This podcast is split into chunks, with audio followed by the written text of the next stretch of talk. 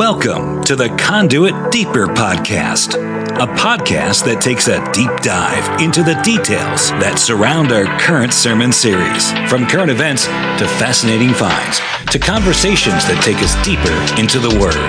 Thanks for joining us. Welcome to our Deeper Podcast. My name is Mo, the executive pastor at Conduit Church, joined with our lead pastor, Darren Tyler. Hello, Darren. Hi, Mo. And How are you? I'm good. And we have our special guest back again this week by popular demand.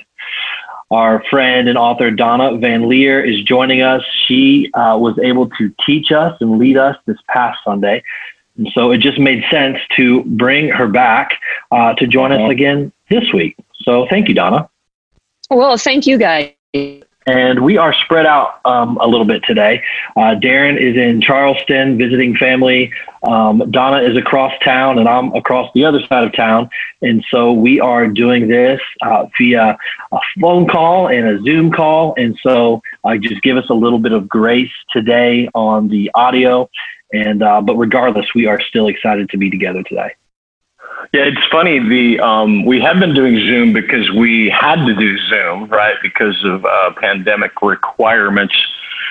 And now we're just doing it because we just happen to not be in the same city. So, you know what? I have nothing else that awakened the idea in us that we don't have to postpone a recording because we're in separate cities. And I might add, this uh, as a guy who's 49 years old, it feels like I'm going back to AM radio. Uh, like, yeah, a little bit, right? it sounds a little bit like AM radio right here. it, it, does.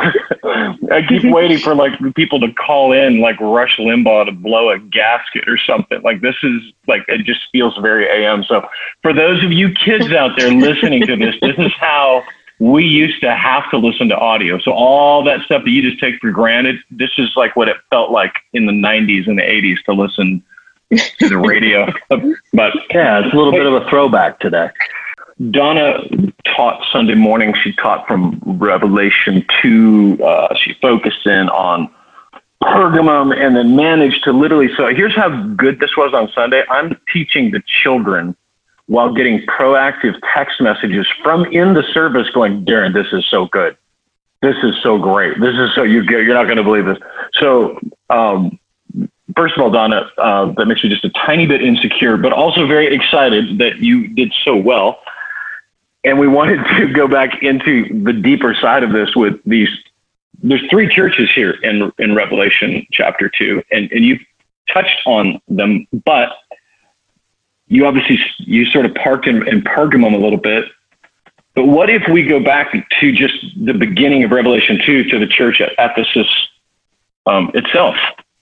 Um, a church that actually most people would know because we have a book called in the Bible, the book of Ephesians, like the Ephesus mm-hmm. church. But this book, uh, this letter to this church specifically, uh, I don't know, it's kind of inspiring to me. What, what are your initial thoughts what, as far as you think about what John, what, well, what Jesus, I should say, is saying to the church at Ephesus?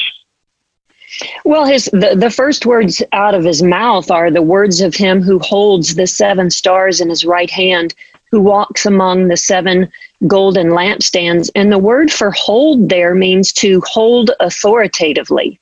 And so the messengers are held by Jesus, they belong to him.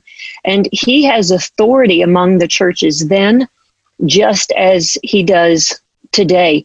And but what I love about the Church of Ephesus, because that represents, uh, in the church age, that represents the apostolic age. And that's when there was just this wide spread um, evangelism.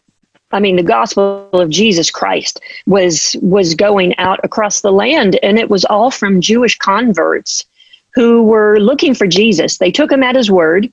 He said, "I'm going to return," and they took his word for that. They were looking for him. And they took that and they ran with it. They had that contagious belief that he was going to come back in their lifetime. So, and it's interesting because I heard uh, I heard one pastor say that it, it is th- it's always through the the Jewish converts where the message of the gospel spreads um, faster and quicker than when the Gentiles take over. Huh. There was there was a, just a wide spread of the gospel at that time, and when you think about it, the, the gospel is going to spread again through Jewish converts through the 144,000 in Revelation. Wow. I just had a conversation an hour ago with Catherine Vanderbeek, who will be with us uh, next week on our podcast. She's a uh, Jewish, she's Messianic. And by the way, whenever she referred to the nation, she referred to Israel as the land and the rest of us as the nations. Mm-hmm. Um, and so it was like a real interesting twist for me because when we uh, grow up in America, we think going on to all the nations, I, that makes the us ground zero and that makes everything else the nations. But that's not what Jesus meant at all. Jesus ground zero was Jerusalem, even right, not just Israel, but Jerusalem. Right. Right. right. and so when they went into the nations, we in the United States are a nation of the nations. Mm-hmm. But you're right. This was Ephesus. This wasn't in Jerusalem. This was them going into the nations. Right. Hmm. Yeah, yeah, they were going in, into all the world, and and Jesus he commended them. He says, "I know your deeds, I know your hard work, and your and your perseverance." And he was commending them for their faithful service, which is, I mean, which gives us comfort knowing that he records our faithful service. Is it taking care of the kids every Sunday? Is it being a part of the hospitality team? Is it going to see um, and visit the homeless? What is that? Uh, that's our faithful service, and and Jesus recognizes that. But he also commends them because they tested those who called themselves apostles, and they found them false. So they hmm. were rooting out false teachers, which is a message to us today. they were rooting out false yeah, right. Teachers. But is the church doing that today? Uh, yeah, I would. Uh, it depends on which church we're talking about. Because if we're talking about the one in Uganda, they're rooting them out uh, like crazy right. there. we're right. we're giving them uh, rate. We're giving them book deals uh, in America. Yeah, right. Um, exactly. yeah, but I, Jesus does say that you know you abandon your first love and that's interesting because they have this this fire this fervency for evangelism. And jesus says but i have this against you. You abandoned the love that you had at first which tells us that service to god had become a chore. Mm. it, it wasn't as beautiful it wasn't as passionate as it once was. It was almost like they were doing it out of duty something they had to do rather than something that they got to do. Yeah, and when you say that, you know, it's one of the things that we know is that the ch- there's so much in each one of these letters. One is that it represents prophetically a part of the church age, but something else is that each name of the church actually had to do with the, the message to the church. And the word Ephesus means um, darling, like it's a word for like you would, you know, darling a wife, like it's a, it's a, a, a love uh, word. And and you're right, like that's sort of the language that's happening here is like, you know, anybody that's been married for a length of time. Um, my wife and I are at the quarter century mark of marriage. You know that you go through these uh, seasons of it, right? And the, it, but what he's drawing a picture of is going back to the first love of when you were first married, your first love of, of this early church. I mean, I, I'm guessing there would have been some people, even Ephesus, who, you know, if they didn't know Jesus personally, would have known somebody who knew him personally. Mm-hmm. Right? Yeah, exactly. And, and, that's a message, by the way, for us at Conduit. I mean, I think that's worth us mentioning that um, the devotion and love that we need for Christ uh, is more important than the duty that we perform on behalf of him. Because you can get burned out in the mission field doing something good, but if you're not doing it out of that love, and the same way with my marriage, I, I can do things, I can take out the trash, I can do the dishes, I can do all this stuff out of duty that is not love to my wife uh, at all. It's just me just doing something. And there's a message there for, for this church that I think. Mm-hmm. And it's, you know what, I mean, think about it. This is like an early church, right? So it, it didn't take them long right. already fall out of that, you know. Yeah, they, to get burned out. Yeah. But the good news, we can go back. Like that's the good news of this. We don't have to be this way. We can actually go back and return to that love that we had at first. And I, I say for me personally, it's one of the conversations we've been having in the elders meetings that I, I've been praying about our own church is, you know, there's just things in my early faith that when I was young in the Lord that I really miss about it, which one of it is just the mm-hmm. expectation, mm-hmm. you know, when I pray, just that, this personalness of that relationship that I, uh, that I miss and have desired and sought and continue to. And so I, I think that this letter for this church absolutely mattered to them to not fall away in this church in Ephesus. Um, and I think that when we go to uh, the, the next one, this next church in Smyrna, so it, you know the early church, these guys were the trailblazers. They were hardcore. You're right, plowing into all the nations, doing it, and they just Jesus said, "Don't forget why we're doing this." And the mm-hmm. next letter, right, is this church in Smyrna, not the one on Sam Ridley Parkway, uh, north of Murfreesboro, but the church of Smyrna, which means suffering, right? That's the name itself. It, it comes, um, the word Smyrna in, in Greek is like suffering. In, in the Hebrew context, the Hebrew word is where we would get the word myrrh from, mm-hmm. like, which is this people, Bible people would recognize this frankincense, gold, and myrrh. It was a burial spice. It was an anointing oil. It was uh, a perfume. It's mentioned all over in scripture. What many people don't know is the way that it was made was by being crushed. Like it was in the crushing of this spice that the scent became beautiful. And this church represents the church right after the early church, which would be, I, I don't know, maybe John, you've got the dates in front of you. I don't, but this would be like the one that maybe John was writing the book of Revelation from, right? In the late 80, 80, 90 into the first century. Right. I've heard it go as early as 54 AD. And some people say, oh, it started around 100 AD, that actual per- persecution where it got really violent against the church. And it went to about 312 AD. But it was interesting what you were saying about myrrh because they would use it to cover up the smell of death. And this was Ooh. the persecuted church where millions of them lost their lives. Wow. And so they were they were being crushed um, in this persecution. And like like I talked about on Sunday, they were burned at the stake, they were boiled in oil, they were covered in tar and lit up as human torches. They were fed the lions in the in the amphitheater. Um, but this you know just like you were saying their martyr, martyrdom was a was a sweet smell to to god and he honors their love and sacrifice uh, he has no condemnation for this church yeah, so that's an interesting thing. Like, if you're going to be one of the churches getting a letter from Jesus, this is the only one of the seven where he doesn't say, but you kind of need to get your act together on this. Right. Like, he just says right. kind things to them. And a church that specifically was in a, uh, and I find this interesting, financially, so this is like Chuck Missler 101. So if anybody's a Chuck Missler fan, and if you're not, you really should be.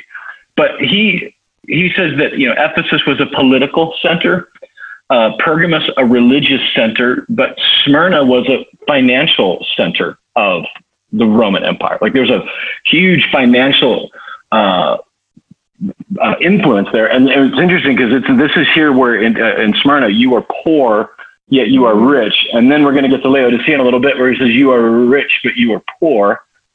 And, and so I looked at this church, and, I say all that to say this.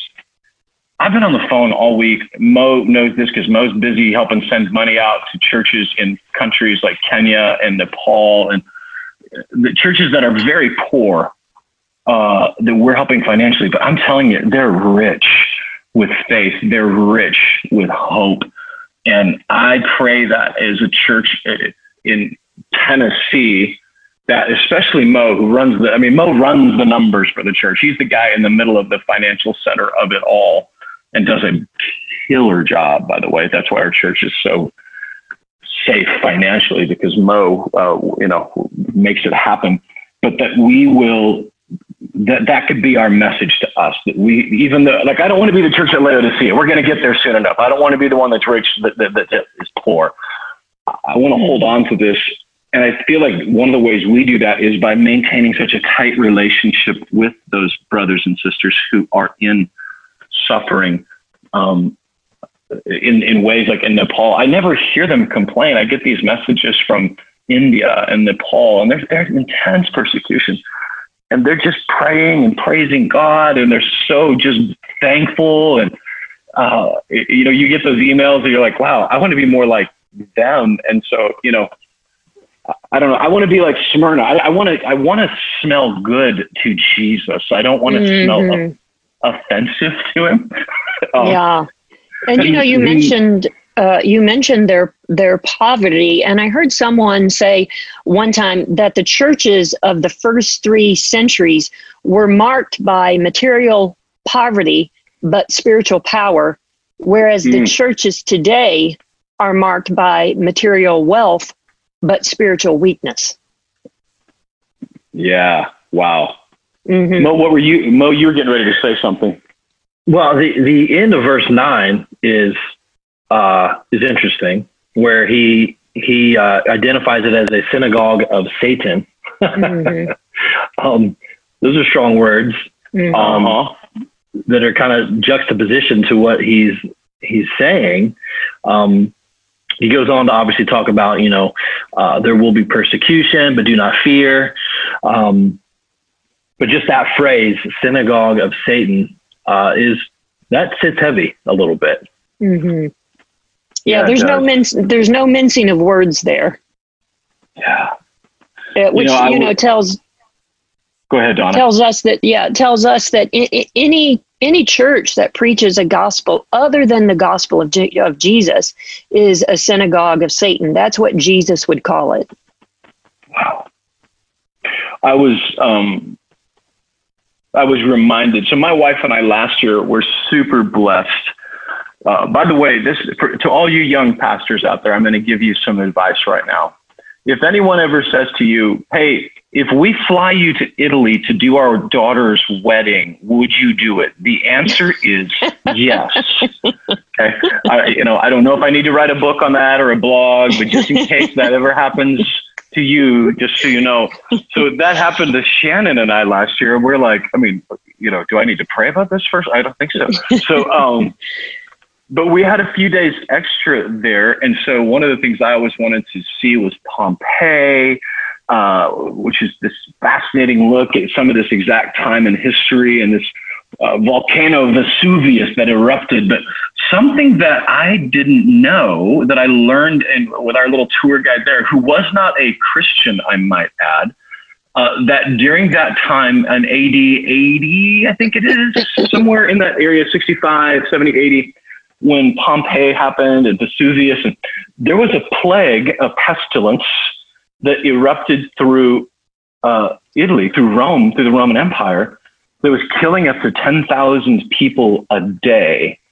And one of the reasons why Nero was persecuting Christians, it, it's, it's pretty common that people think, well, there, there was the fire, and so he blamed the Christians uh, for, for, starting that great fire in, in Rome. And, and, yes, he did do that. But one of the things, he basically found the Christians to be the convenient punching bag for whatever he needed to punch about. This time it was, there was a pestilence in Rome killing 10,000 people a day. And he blamed Christians as part of that, their way of living. They were living in uh, close knit communities they were in uh, because what you said is right, Donna. They were so poor they lived in get what we would refer to as ghetto together, and that spread the disease. And man, it is not lost on me that whether it's the New York Times, whether it's the Atlantic, or the governor of California, that mm. they want us as Christians to stop meeting the way that we're doing this. We meet because we're the ones that are that will spread the virus because of singing.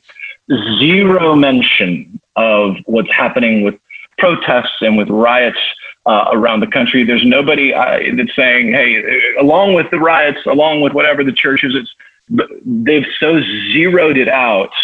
And I say that not out of fear, but I just wanted to read these words to the church at uh, Smyrna, to the church at, of, of, America, maybe to the, just the church of Conduit. Do not be afraid of what you are about to suffer. I tell you, the devil might put some of you in prison to test you.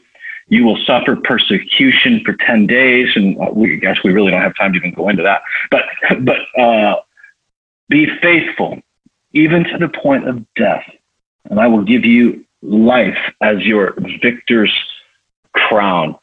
And I'm not suggesting, by the way, that in the United States that we are there yet. Okay. But I promise you in AD 40, that is not where they thought they were going either in the church, in the early church. Uh, that, that church at Ephesus letter, there, nobody was going, Hey, I bet this will spin out of control. I bet mm-hmm. this will go crazy. But and we don't know that. I mean, my prayer, just so you know, like I'm all for Jesus coming back, like right now. Interrupt this podcast for all I care. Um, we'll finish it on the other side, right? But but what we have to know is that for some reason, for this season, our church in America has not been persecuted, and we are the exception and not the rule. Throughout mm-hmm. history of the church, it has always been and when you think to that, just the demonic nature of it alone, um, Franklin Graham sets up a hospital.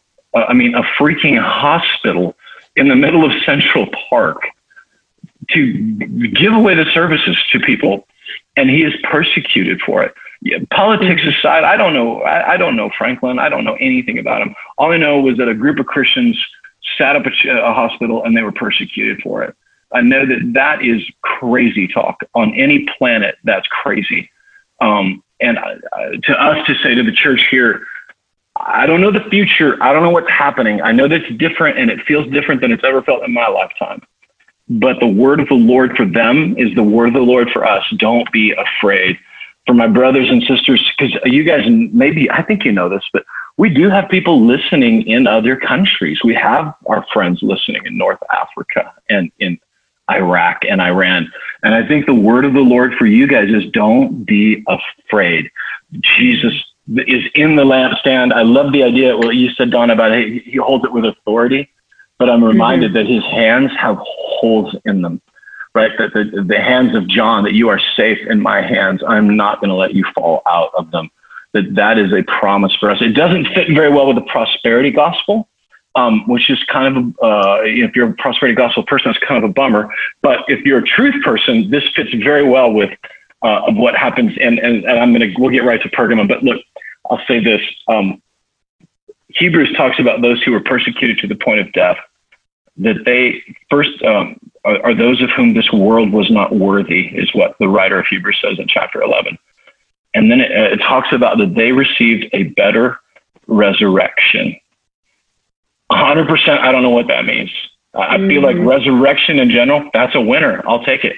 But I think there's something to do. There's this crown specifically for those who have been persecuted to this point that if it, maybe I'll put it this way. If Jesus says it's a reward, by goodness, we better believe it's a reward. I don't know what it is, but it'll be to the point where I'm not going to look back. Like I don't think James, right, who was the first of the disciples who was martyred, 2,000 years later is going, well, that really sucked. I wish that didn't happen. I, mm. Whatever it is, he's going, that was amazing. And I, I would have done it all over again. And so hold on to hope, even in our pandemic moment right now, hold on to hope that whatever is happening, we are all safe in the hands of Jesus. Did anybody want to add anything? I know I just basically preached a hmm. sermon and rambled. We can edit that out in post, right? We'll fix it in post, Mel. random, totally random fun fact is that there are 37 cities, towns, or villages in the U.S. named Smyrna. Well, that is a random fun fact. Thank you, Mo. that is random and fun. As a guy who used to, I used to live in one of them, man. I was at Smyrna, like right off of Sam Ridley Parkway, when there was nothing but a catfish house and then some like some rednecks.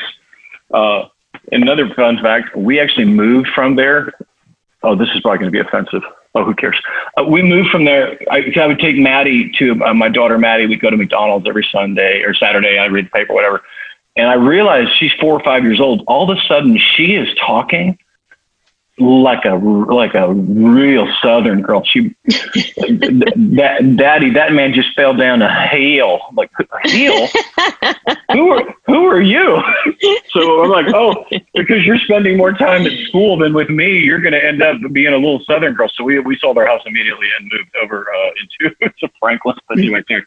Um, that uh, the Church of Pergamum, the third church. Yeah, well, um, you, you, know, it's interesting with the, the church at Ephesus was this was this just this fervent evangelism, and then it's interesting because it's like Satan had to he had to figure out a tactic, so so he began oh. the persecution with this church at Smyrna.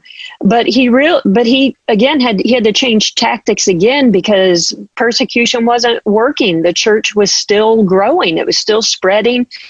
Even uh, Polycarp, who is 86 years old, there in Smyrna, they burned him at the stake, and he would not deny Christ. No matter what they did, these Christians wouldn't deny Christ. So so Satan had to change tactics and and so the persecution lessened at the end of that time at the end of what what like around 312 AD or something like that. It started to to lessen and he had to change his tactics a little bit.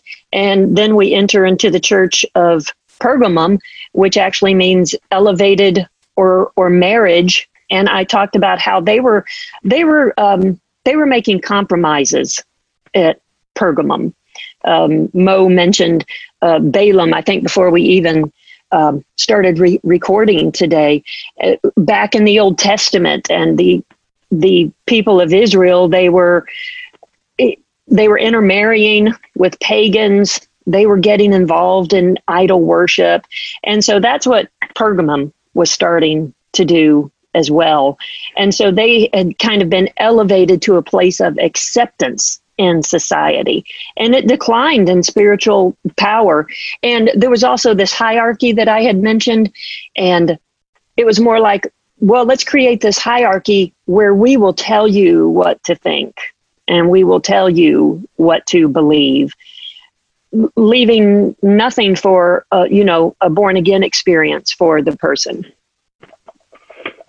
So help me here donna and if you don't know this that's okay, although I will be shocked if you don't. Is this like, would this have been like Constantine period, like when all of a sudden he makes uh, Christianity is okay now, the official religion of Rome? Is it starting around that time? Yeah, yes, exactly, because Constantine declared the empire to be Christian. Um, before 600 AD, he he proclaimed it to be Christian, so it was like, well, anybody in your household is Christian. There, there was no, there was no, um, again, there was nothing on the individual to come to Christ by himself because there was this hierarchy. And all of that began there at that church uh, in Pergamum. And we mentioned the, uh, the Nicolaitans, which uh, ironically, Jesus said to the church of Ephesus, You hate the work of the Nicolaitans, which I also hate. And here we see in Pergamum that that they were developing those same beliefs that the Nicolaitans were. The food offered to uh, and sacrifices offered to idols. There was this separating of their physical and their spiritual life, giving them a license to sin. You could do anything you wanted to sensually, sexually, but you could still call yourself a Christian. And it's interesting because Jesus doesn't say all of you, he says some. Ah. Some of you there, some. So it, it, certainly wasn't the whole church, but enough that this was causing right. a problem. Yeah, enough that you're going to get a letter from Jesus, right? Like if that's uh, we get a letter from Jesus, that means right. that we, we, we might ought to pay attention to it. You just right. said something that I was intrigued by that I read so much that I wrote it because I don't want to miss it. that we will tell you what to believe, like what's okay to believe, what's not okay to believe. Like, what, mm-hmm. could you expound on that a little bit? Well, they started just mixing with these pagan practices that had no roots in the Bible at all. And that carried on through the centuries, and we still see them today. We still see some churches who practice customs, and you can't find it in the Bible anywhere. And mm. Jesus was saying, I hate that. I hate it because you're not you're not listening to me, you're not listening to my word. You're pulling in all of these pagan customs and calling it okay. Like, for example, um, last rites, that's nowhere in the Bible, but that has its roots in pagan customs. Um, the Vestal Virgins, again, it's not in, in the, the Bible. Vestal, the Vestal Goodmans, what did you just say? no, no, not the Happy Goodman family. No, no. Oh, okay. No, I'm sorry. Just no, making sure that we understand. the Vestal Virgins had their uh, had their roots in ancient paganism, and that well, that developed into uh, you know women just living their lives uh, without being being married, and that's nowhere in Scripture. So we still see churches and faiths today that are, and they may not even know it, that they're rooted in ancient paganism. And Jesus's actual words are, "I hate it. I hate it." that you do that. And and again, the dividing of the physical life from the spiritual life. And I've known people who have been able to do that my entire life. I had a friend just a couple years ago, and he said, I don't think God really cares who we have sex with. And I said, Where do you find that in the Bible? where is that? because I don't know where that is. And and the Nicolaitans, they were somehow able to separate their physical life from their spiritual life.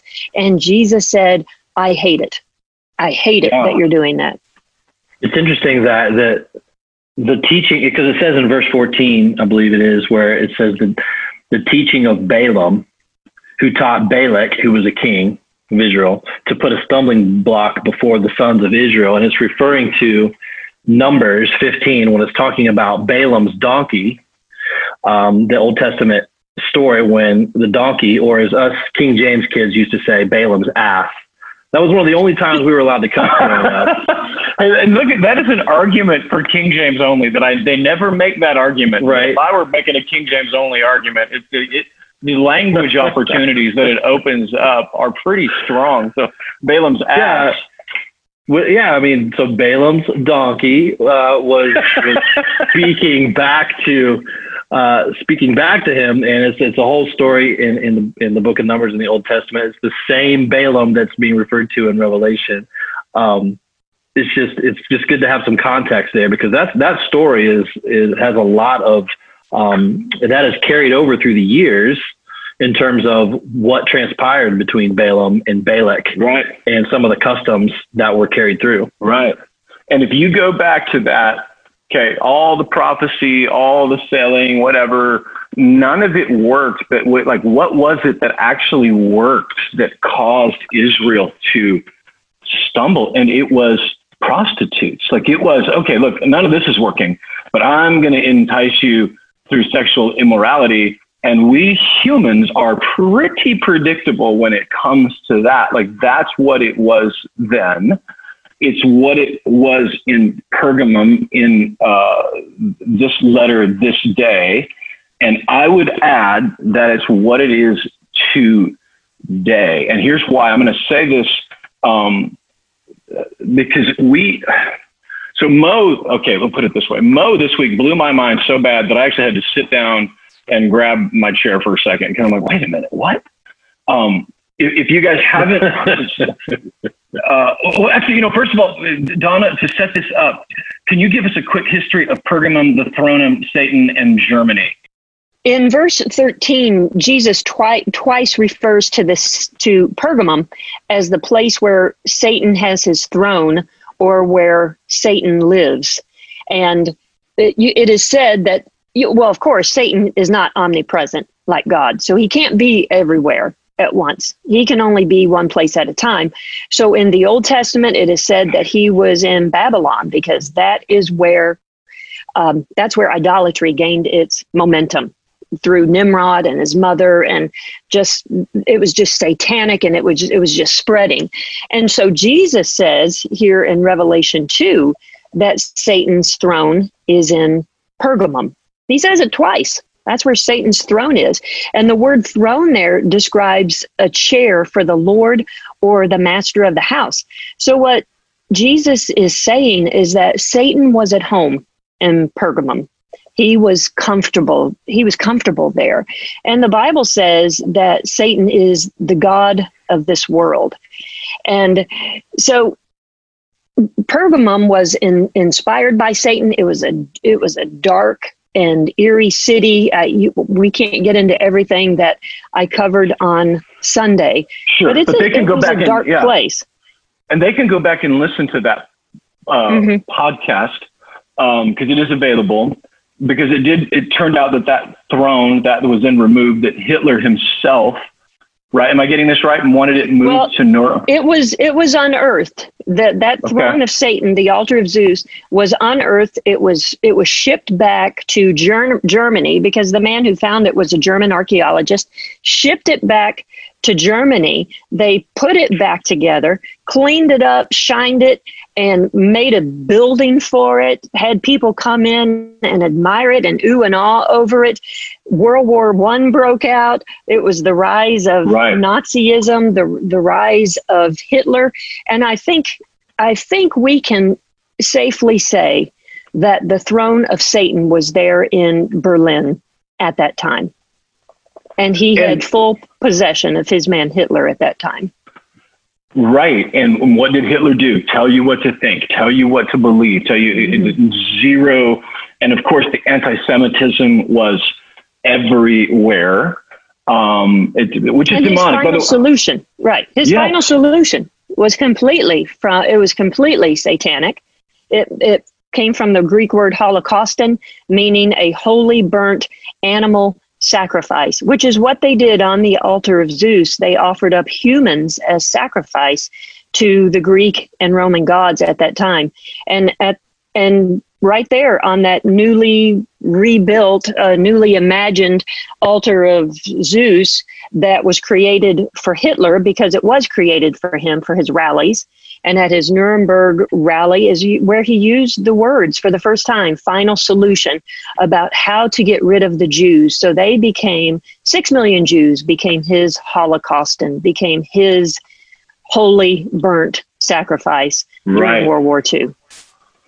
And I am convinced. Okay, Satan is there's nothing new under the sun in with with with Satan. And when the Bible speaks of familiar spirits, it's like you just see something that just happens over and again throughout history. And just not that long ago, after Hitler's final solution was uh, was undone, there was another uh, Pergamum that uh, again so if, if it's about tell you what to believe uh, there's a part of that which by the way even nicolaitans we're going to rule over the people that's what the word Nicolaitan mean Nico meaning victory, Laitan where we get our word people. Uh, it's actually uh, the Latin, I think, is where uh, Nike gets its word from out of Nico, victory over the people. If that's what they were doing then, and that's what Hitler was doing through his writing, through Mein Kampf, through propaganda, then there's another guy that just showed up recently in history that if you have had any uh, if you've watched any sort of news at all, uh, a guy named Jeffrey Epstein has been floating around as a pedophile. Okay, again, mixing perversion, sexual perversion. Uh, and just this week, and obviously, uh, look, I, I, don't, I don't even know what to say about Netflix anymore. I keep canceling it and then uncanceling it because something else comes on and then to watch, and I'm like, maybe I'm, maybe I'm Pergamum. I don't know, but they just released a documentary about Jeffrey Epstein like maybe a month ago. So this isn't like one of the YouTube videos that keeps getting banned because of false information. Okay. This is a, uh, an organization that should say that we don't want any part of this, but they, it's so crazy uh, the, the, the perversion. And there's a guy uh, named Jeffrey Epstein. He was suicided in a prison. Even Netflix is saying, oh, "There's probably no way that guy was. Uh, uh, there's no way that guy committed suicide." Um, because of the powerful people that he affected. But then Mo blows my mind telling me that this lady tell tell us about Giselle and, and, and what what you discovered this week.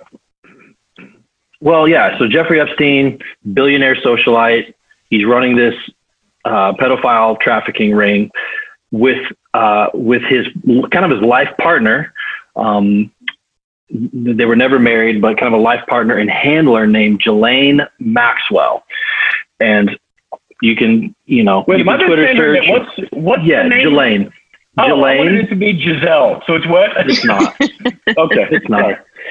So Ghislaine Maxwell, you can search her on your own. Um, there's there's a lot going on there. She had ju- has just been arrested like two weeks ago, maybe ten days ago, um, in connection with this uh, sex trafficking pedophile ring, and and it pops up this week. Her father, uh, Robert Maxwell, owned a massive uh, publication uh, company uh, in the hundreds of millions of dollars.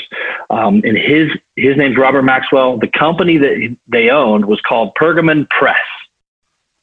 Of all the names to name your publication, Pergamon Press. he names it Pergamon Press. Now, what's interesting about Robert Maxwell is that he uh, he's an he's an Orthodox Jew. He was born in Eastern Czechoslovakia uh, in the early 1900s. Um, ends up establishing residency in England, then sets up, you know, shop in New York City, runs this massive empire of media, science, math, history, kind of controlling the narrative, as it were, for for a long time, for probably 40 years or so. Um, and there's there's a lot of scandal around this family. Um, and again, fast forward a little bit later, he he ends up passing away in the early 90s, and of all places, is buried in the Mount of Olives. Whoa! Yeah, his gravestone is in the Mount of Olives. There's uh, there's reason to believe he was a not just a double agent, but a triple agent for uh, for Mossad, um, the Israeli kind of CIA uh, as well as MI6, which is Britain's CIA version, um, and the Russian KGB. This, I mean, you know, you don't have to really search very far to find all this. This is all public record. It's all basically public knowledge. But you talk about a uh, someone in the intelligence industry and in the press, media, um, with the name of Pergamon. It's just it's just kind of a mind bender to connect all the mm-hmm. dots here in yeah. 2020 and I guess I come back, and we'll end with kind of this thought. Um, but what we're experiencing now with Pergamum, if in, in, my experience right now, the legacy media of the United States, especially, but across the, the world, legacy media right now seems to me to be where a lot of the power of what we are allowed to and not allowed to say controlling it. And so, quote unquote, victory over the people means that if we are, you and I say that uh, sex should be between a man and a woman, right? That, that Jesus does care who you have sex with, right? That that's a that is been now labeled as hate speech. That and it in the press itself not to demonize every journalist out there. I don't believe that is true. There are really good journalists doing really good work out there.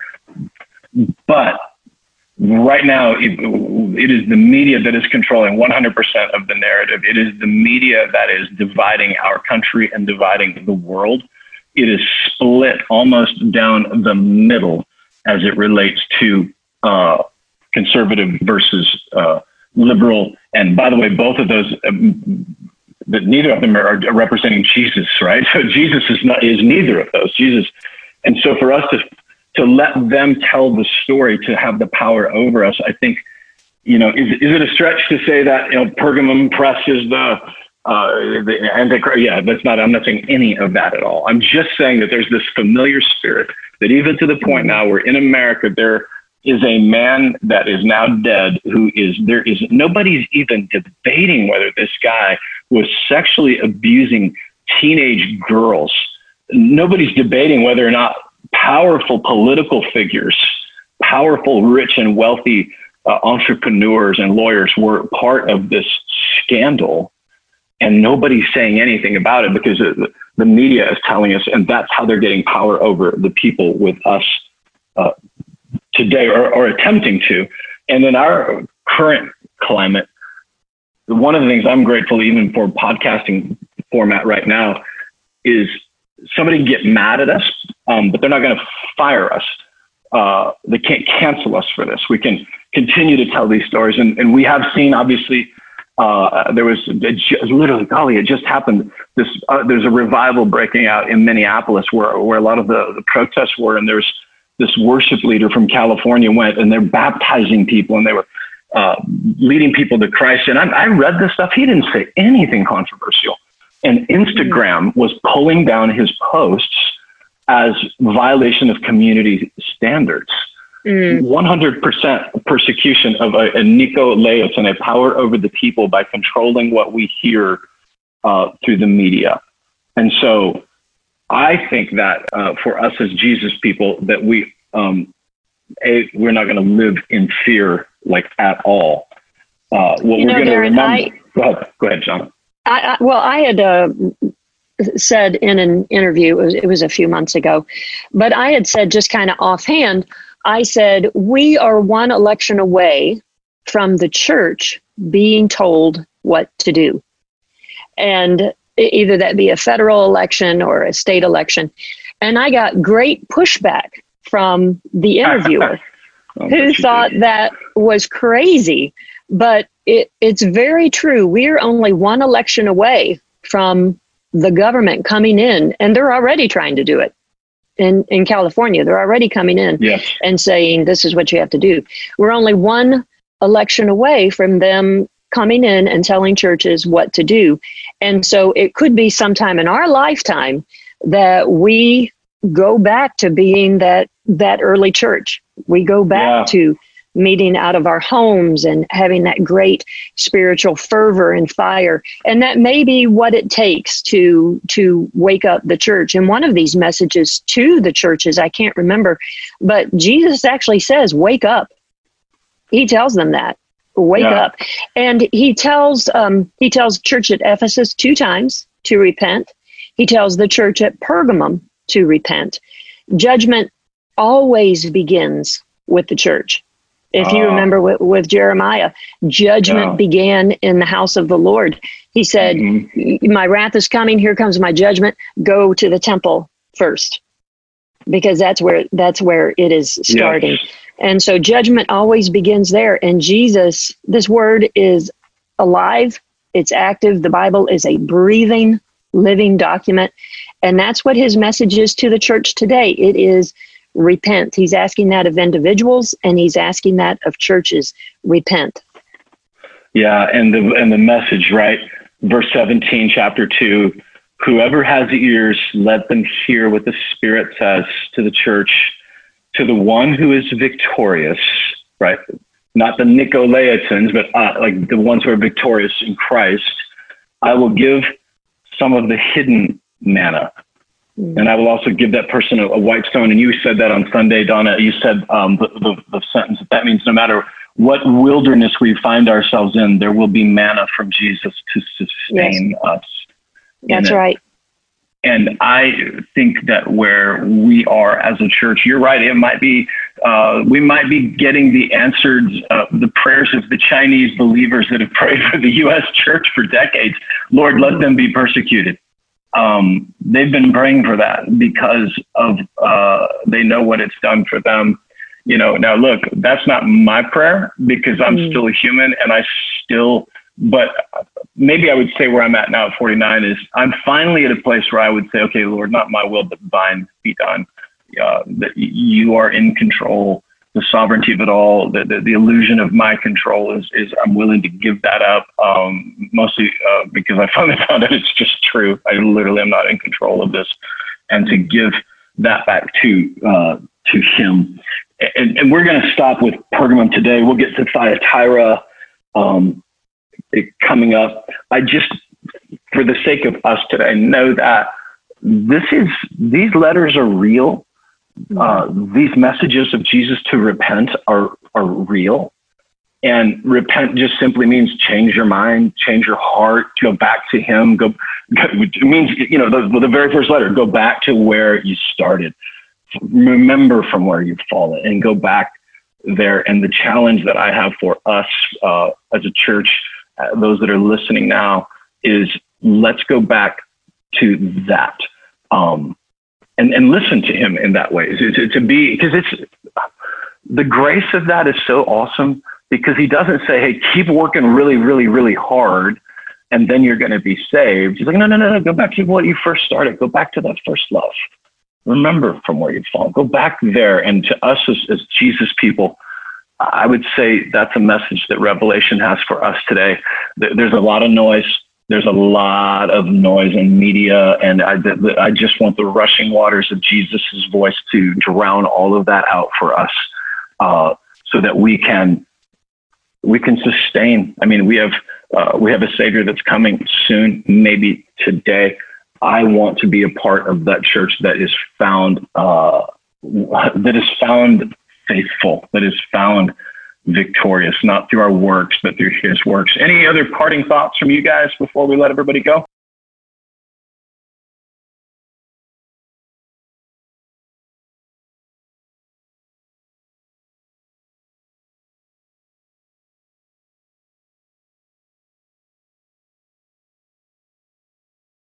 I think we covered it all today. Well, look, I appreciate it, you guys. And uh, again, the AM quality of this audio, uh, I pray that the Spirit of God is stronger than the quality of the audio. Um, I just felt it was important to get this out before uh, I'm, I won't be back to our little home studio until Friday. I just felt that this message was way more important than that. Um, if you are uh, listening to this now, Mo, how can they like uh, spread the word on on the podcast and, and, get other people involved in what we're doing? They can always share it. Um, on their socials, of course. You can find us at conduitchurch.com, and you can find us by just searching uh, the word conduit either at Facebook or Twitter or Instagram. Um, we are pretty easy to find on the socials, and if you would subscribe to our podcast, whether it's on Apple Music podcasts or on Spotify, uh, that will help get our our, this podcast out there and uh, ranked uh, as well. And so we're just excited that more and more people are finding it each week. And uh, yeah. the feedback has been really encouraging. Hey, and Donna, how can they find you? You're an author, you've written great books. How do they find you? Um, well, my name, donnavanliere.com. And um, I'm on Facebook. That's really about the only social media I do. And I've been told I don't do it well. Um, you do a medium, but yeah. but, I, but I am there under my name as well. Yeah, and honestly, one of the be- one of the best reasons for our church name, which I didn't know it at the time, because it's a pretty dumb name for a church, but one of the is that no one else really has that name, so we're pretty easy to find because nobody else is dumb enough yeah, to name exactly. their church Conduit Church. But uh, hey, right, and I would always, I would always say because you ask how we should end this, and I, I would end again that if anyone has any questions about how to be mm. in Christ, to reach out to the church, to to reach out to any of us, because I, I do believe that that Jesus is calling His true church. He is calling His true church, and because the Bible says that not everyone who says to me, Lord, Lord, shall enter the kingdom of heaven. So we know there's going to be many people sitting in church seats who aren't going to be in heaven. And I do believe he is raising up that true church. So if anyone wants to know how to be in Christ, just to reach out to to the church, to, to yeah. any of us. Yeah, that's great, Donna. Thank you. Info at conduitchurch.com uh, that actually goes right to Mo's inbox and he can get you to where you need to go. That's a, a great way to end it because there are people here and around the world that maybe just listen to what this is and you might think, well, how do I know if I'm victorious? Like, how do I know if I'm uh, email us and we will have somebody get in touch with you uh, pronto on that. So thank you guys. And we will be back next Wednesday. Uh, if you're in the Nashville area, you're invited to join us this Sunday. Uh, I'll be back in Revelation chapter 2 teaching uh, this Sunday morning, July, whatever that date is. So, okay. God bless you guys.